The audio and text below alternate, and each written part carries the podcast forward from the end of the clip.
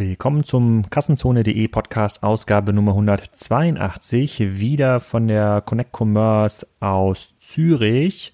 Heute live dabei Jochen Krisch. Äh, mit Jochen habe ich schon einige Podcasts aufgenommen, aber das ist schon Jahre her. Bisher begegnen wir uns vor allem auf Konferenzen und online, äh, indem er Dinge über Kassenzone schreibe und ich bei Kassenzone Dinge über Exciting Commerce schreibe. In den nächsten 25 Minuten sprechen wir darüber, was eigentlich Mut heutzutage bedeutet im Onlinehandel. Also welche Konzepte kann man als mutig bezeichnen und was ist eigentlich belanglos und langweilig. Wie schafft man es, die Aufmerksamkeit von Jochen zu erlangen und wann ist er eigentlich begeistert für den deutschen Markt und natürlich auch für den Schweizer Markt? Viel Spaß beim Interview.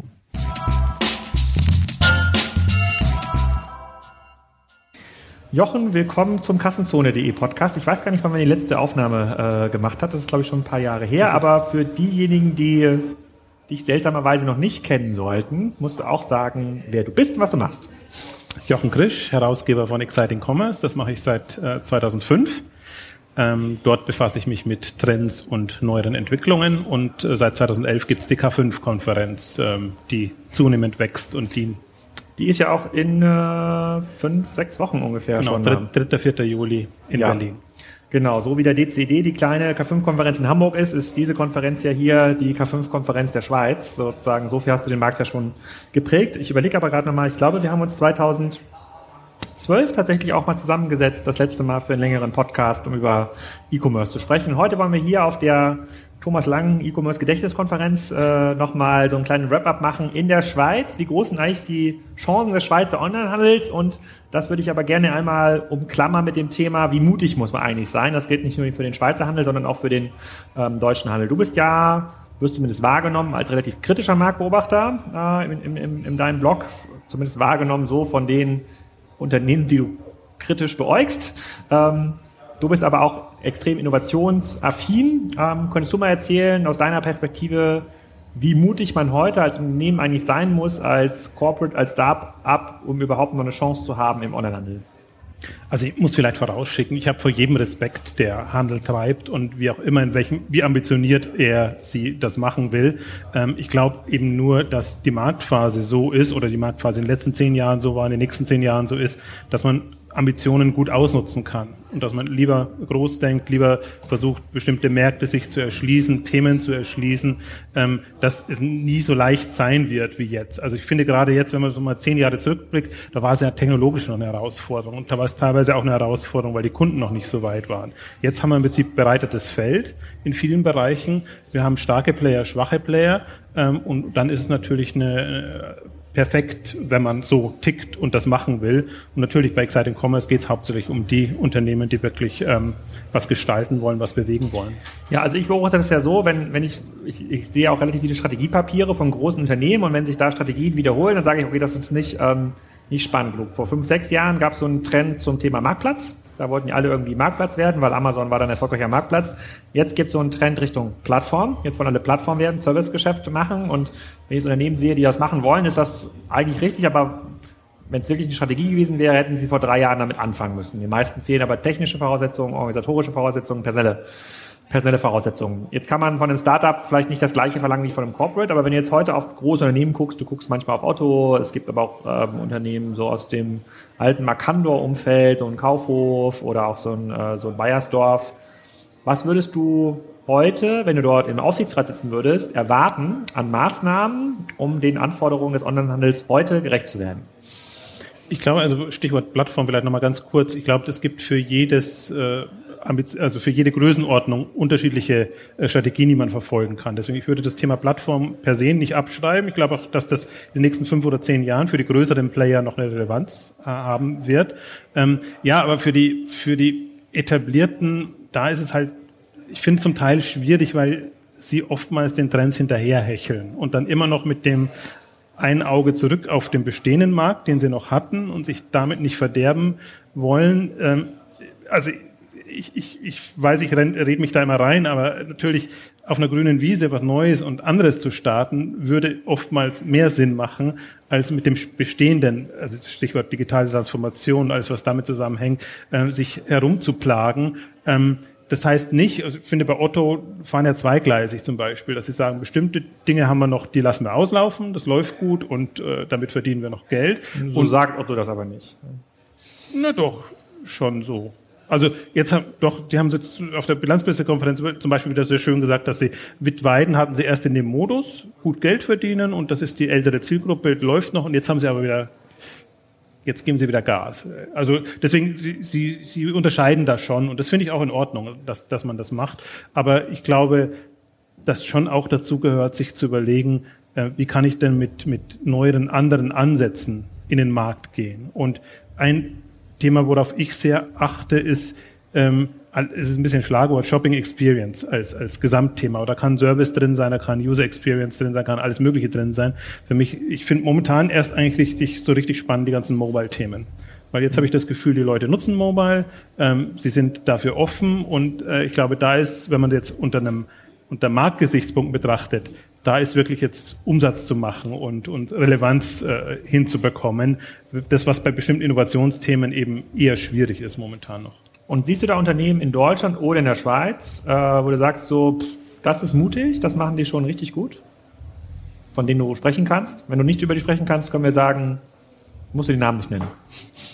Nee, ist, ist schwierig. Ja, ich meine, in der Schweiz, was mich schon fasziniert, ist, ist was, was Digitec Calaxus gerade macht. Also, weil die, weil die ja im Prinzip als, als schon Marktführer und das lief ja auch alles gut, äh, dann jetzt auch noch in der Konzernumfeld ähm, jetzt auf einmal angreifen und aus meiner Sicht smart angreifen. Also nicht so, dass ich jetzt das Gefühl habe, das ist jetzt partout oder äh, mit aller Gewalt, dass da was vorangebracht werden muss, sondern wie die sich zuerst als Marktplatz geöffnet haben, jetzt äh, sozusagen mit, mit deutschem Lager äh, die Schweiz bedienen, also dass internationale Händler in die Schweiz liefern können, relativ einfach und bequem und dass sie das gleichzeitig als Sprungbrett nutzen, um dann am deutschen Markt zu Fuß zu fassen. Das ist für mich zum Beispiel eine so eine Mischung aus Großdenken, ambitionierte Pläne haben, aber dann auch einen Weg finden, wie komme ich da langsam dahin. Das ist natürlich jetzt aber wieder Riesen, äh, Riesenunternehmen. Das stimmt, aber hast du Beispiele sonst aus dem eher Startup-Modus oder Unternehmen, die vielleicht vor zehn Jahren oder Startup innovativ waren, die dann irgendwann den Mut verlassen hat, wo man das äh, mal nachempfinden kann, sozusagen, wo eigentlich dieser Moment,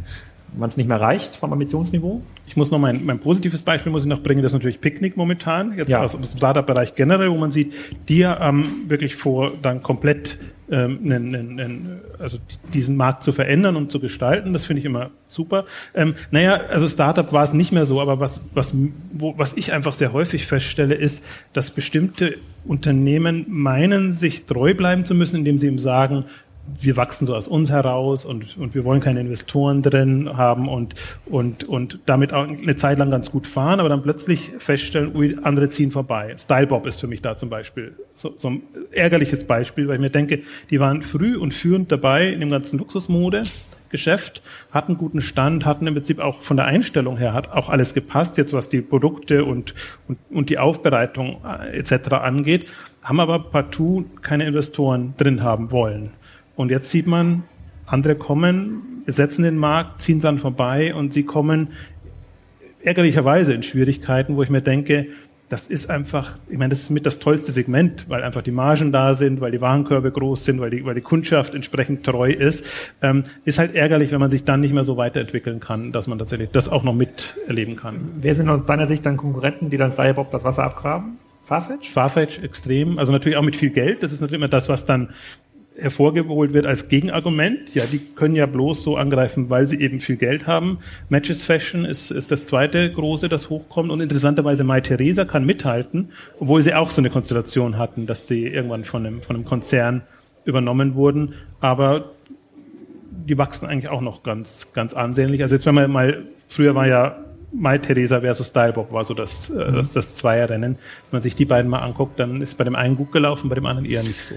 Okay, dann lass mal kurz mal den deutschen Markt beiseite. Wir sind ja heute in der, äh, wir sind heute in der Schweiz, du hattest mit Digitec Galaxus schon ein Beispiel genannt. Wir hatten ja eben äh, äh mit dem Brack-Case ja auch gesehen, der auch relativ beeindruckend ist, die ja übrigens die Strategie fahren, keine externen Investoren an Bord zu haben, sondern sich selbst zu finanzieren, wo man dann in zwei Jahren nochmal nachmessen muss.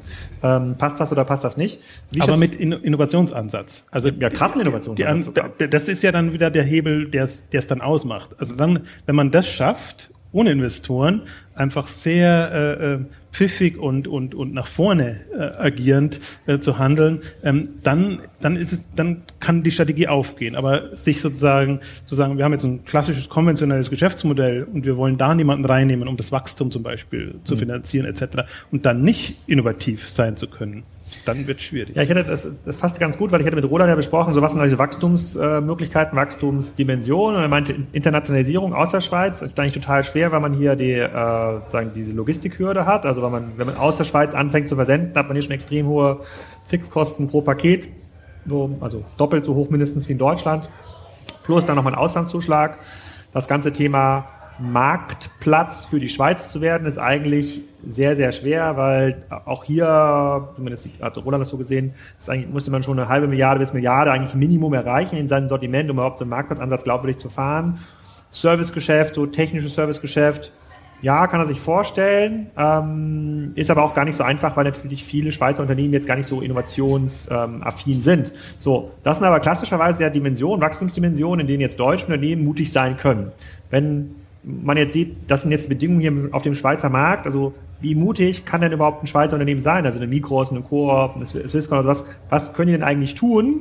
Und wir hatten das im Vorfeld so ein bisschen spaßhalber genannt, um auf Exciting Commerce gefeatured zu werden. Ja, aber äh, äh ich meine, ich, ich glaube halt auch zum Beispiel, was, was zeichnet Brack aus, ähm, diese extreme Fokussierung auch auf Logistik. Und ich bin ja ein sehr großer Freund von, von Kernkompetenzen, die man hat und die dann der Hebel sein werden, ähm, wie man auch vorankommt. Dann, dann ist man ein guter Partner für andere, dann, dann ist man sich auch nicht zu schade oder kann sehr selbstbewusst sein sagen, okay, das stellen wir jetzt anderen auch als Service zur Verfügung, was ja oftmals der Hemmschuh ist, dass man sich nicht öffnet und, und eben auch mit Partnerschaften eingeht. Und äh, das stelle ich durchgängig fest. Also das ist immer dann diejenigen, die wirklich eine Kernkompetenz haben und, und, und da selbstbewusst darauf vertrauen können, ähm, gehen dann auch ihren Weg. Deswegen auch ein Zalando und, und so. Das, ich hätte ja nie geglaubt, dass ich ein Zalando so verpuppen kann. Von dem klassischen konventionellen ähm, Shop, einen langweiligen Shop, äh, hin zu einer Plattform und, und allem, was damit jetzt zusammenhängt. Und ich sehe Brack so ein bisschen ähnlich. Ähm, in, auch auf der Bühne äh, hat, hat der Roland Brack ja auch, auch beschrieben, oder gab es ja die, die, Kooperation zwischen Intersport und, und, und Brack, was einfach smart ist. Ich finde diesen Lebensmittelansatz, den sie jetzt fahren, um einfach eine größere Frequenz reinzubekommen, ähm, sehr smart. Und das sind ja alles Testfelder. Also ich finde, die, die sind professionell ausgeführte Tests. Also man sieht die Ambition. Ich glaube, man, man gibt sich aber nicht die Illusion hin, dass das jetzt äh, von heute auf morgen funktionieren muss, so, aber man, man, man macht das aus gutem Grund und, und hat dann auch die Energie, ähm, da sich einfach durchzukämpfen und, und, und voranzugehen. Und das ist für mich eigentlich auch das, was, was es ausmacht und was oft auch fehlt. Also das, dieses Durchhaltevermögen. Ich habe auch nichts, das kein Problem. Also ich versuche ich immer nicht hämisch zu sein, wenn was schief geht. Ähm, wenn ich das Gefühl habe, das ist äh, smart und mit Energie vorangetrieben. Aber bestimmte Themen, die einfach von Beginn an schon eine Illusion sind, da tue ich mich dann auch schwer, dann nachher nicht zu sagen, äh, seht ihr, das hättet ihr gleich bleiben lassen können. Ja, ich weiß, gut, das ist eine Kunst, ja, das rauszufinden, wann das so ist. Du bist ja jetzt auch mit dem, mit dem Glore-Fonds, äh, bist ja auch Investor, investierst ja quasi in Aktien, äh, sozusagen für vielversprechender ähm, Online-Händler, könnte man sagen, wenn man das Portfolio so ein bisschen anschaut. Ähm, angenommen jetzt diesen Fonds jetzt nicht und tatsächlich 10 Millionen frei zur Verfügung in der Schweiz, ne? nicht in Deutschland. Was ein Feld, in welches Feld würdest du das investieren? Ja, da müsste ich mich in der Schweiz ein bisschen besser auskennen, aber ich meine, Würdest du einen Online-Shop aufmachen in der Schweiz? Also der klassische, also zum Beispiel auch, auch für den Fonds, es gibt ja ganz klare Kriterien und das sind Ambitionen, das ist bestimmte Wachstumslevels, äh, die man erreicht und ich bin auch ein großer Freund von Geschäftsmodellen. Also mhm. deswegen auch bist du nicht so, aber Shoppingclubs, ich finde, was Stitch Fix gerade macht und solche Sachen, ähm, da sehe ich zum Teil jetzt in der Schweiz noch nicht genügend, beziehungsweise Shoppingclubs sind ja äh, ausprobiert worden für manche Themen ist vielleicht der Markt auch nicht groß genug, dann, dann passt das auch nicht.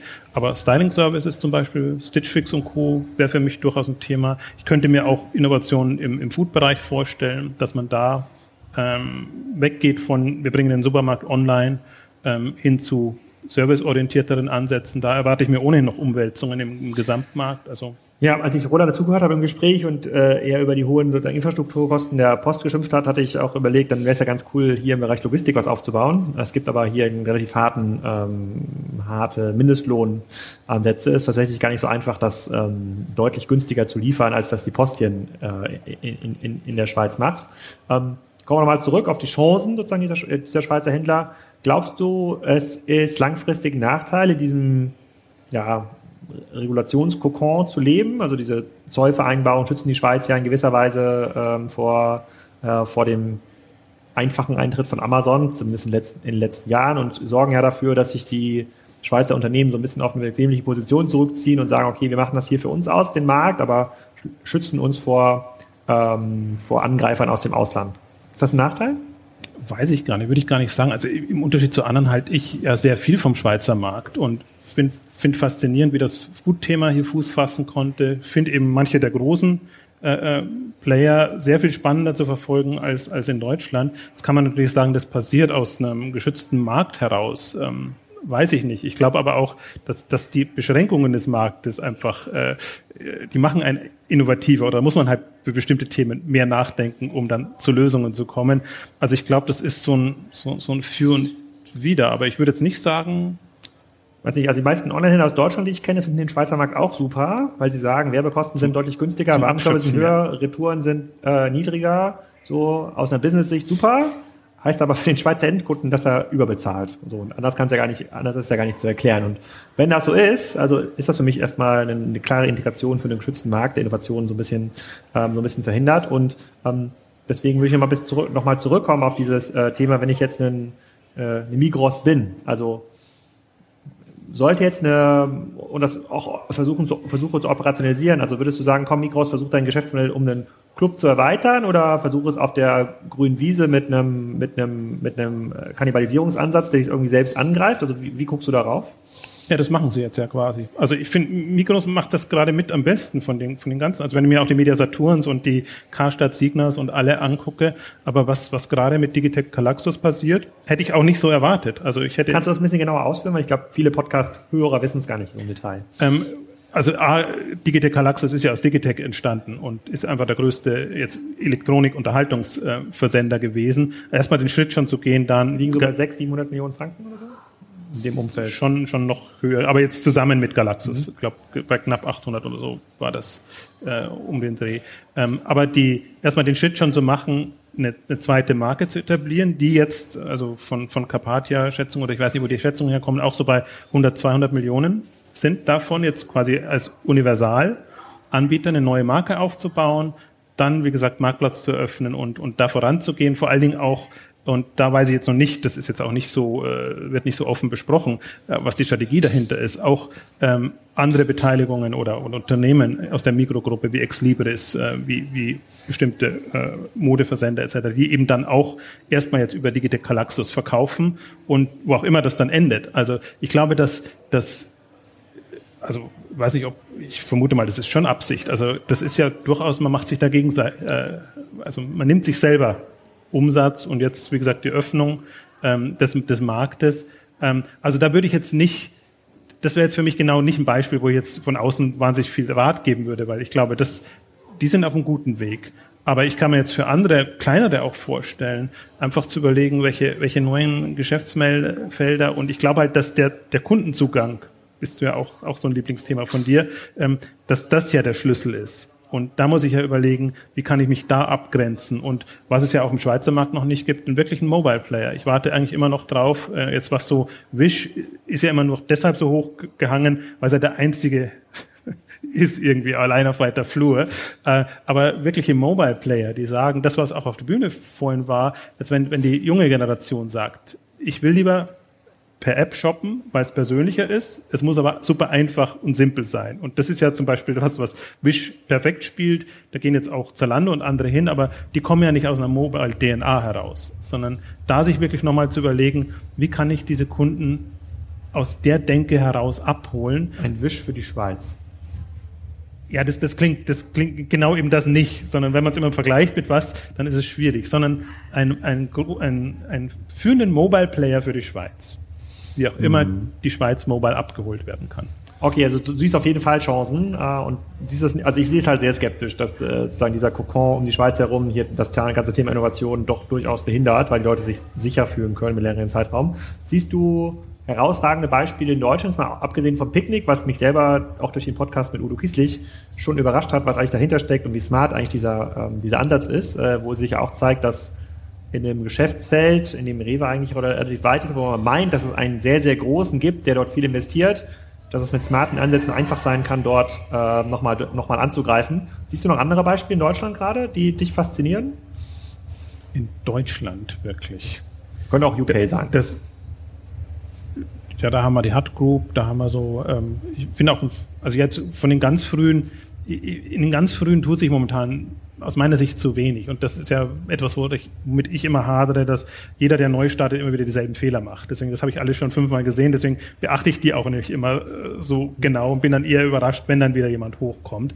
Ähm, also deswegen gucke ich mir momentan eher so die etablierteren schon an und wenn ich sehe, wie, wie eine Hut Group ähm, einfach sich den Beauty-Markt erschließt, äh, wo sie genauso gegen die Wände rennen wie alle anderen auch, mit den bestehenden Marken und Herstellern, die einfach nicht online verkaufen wollen, wenn du nicht einen stationären äh, Absatzkanal noch hast, die dann eben eigene Marken dazu kaufen und das sehr geschickt jetzt von innen aushöhlen. Mhm. Ähm, und ähm, das, das sind für mich gerade faszinierende Strategien, weil ich glaube, das ist auch neben dem Innovationsthema geht es ja auch wirklich darum, wie werden Märkte anders verteilt und wie wird das anders strukturiert.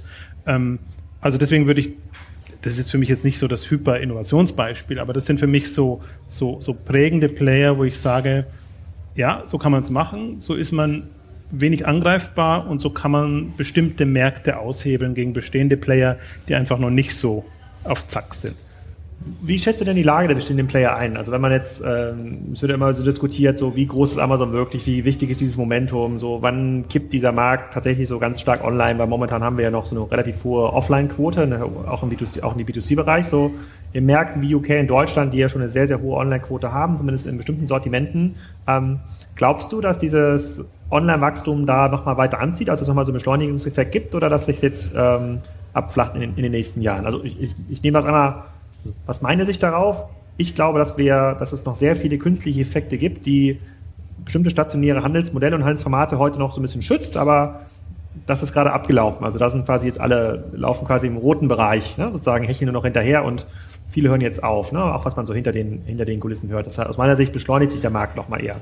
Du bist jetzt ja noch mal länger dabei drei Jahre länger als äh, Kassenzone. Nur da. Äh, oh, das, das, ist ja schon eine, das ist ja ein E-Commerce-Zeitrechnung eine ganze Menge. Ähm, wie schätzt du den Markt ein? Also glaubst du, da kommt jetzt nochmal so in 2018, 2019 ein richtiger, richtiger Kick, auch meinetwegen durch neue Anbieter? Also ich bin voll euphorisch, weil ich das, ähm, also der Unterschied jetzt zu vor fünf Jahren oder vor zehn Jahren ist ja, ähm, die Kunden sind da. Du musst niemanden mehr überzeugen, das mal zu machen, mal auszuprobieren. Ähm, was den wenigsten noch gelingt, ist wirklich Stammkunden aufzubauen, Stammkundenansätze hinzubekommen. Und da ist ja die größte Dynamik drin. Deswegen muss es gar kein so großer Player sein oder jemand, der für die Masse was macht, sondern es reichen ja im Prinzip 100, ein ähm, paar hunderttausend Stammkunden. Und wenn du die kontinuierlich bedienen kannst, hast du so einen großen Hebel. Und wenn man es marktseitig betrachtet, jetzt diese 20, 80 Prozent zum Beispiel, dann wird ja immer so getan, als ob die 20 Prozent jetzt so äh, ja, äh, ist schon so viel. Also ich glaube, das ist sehr, sehr wenig und ich glaube sehr daran, dass der Markt irgendwann kippt. Ähm, und ich sehe halt nicht, ähm, ich sehe die Argumente der Stationären nicht. Ich sehe weder den Service, ich sehe weder, dass man sich was Click und Collect abholen will. Alles auch, was man jetzt von den, von den Pure-Playern dann im Gegenzug dann wieder an, an äh, ähm, Aussagen hört, ist ja, sobald du es bequem, direkt und online machen kannst, vermisst das andere auch niemand. Und das ist genau die Argumentation ja, die versuchen, die anderen noch als Rechtfertigung äh, zu finden. Also ich bin da super euphorisch. also du, du, stimmst dem Wolfgang äh, Kirsch da nicht zu aus dem Mediamarkt-Podcast, der ja genau diese Argumentation hat, dass es den eine Rolle für den stationären Kümmerer gibt nach vorne raus. Absolut nicht, weil ich äh, alle Beispiele mit Verlaub an den Haaren herbeigezogen fand. Also es sind Beispiele und relevante Kundengruppen, die Mediasaturn damit anspricht. Aber das ist für mich nicht der typische, sondern das ist so das Rechtfertigungsargument. Wenn ich die bediene, dann habe ich aber doch eine Chance und eine Relevanz und ähm, die werden irgendwann rübergehen. Also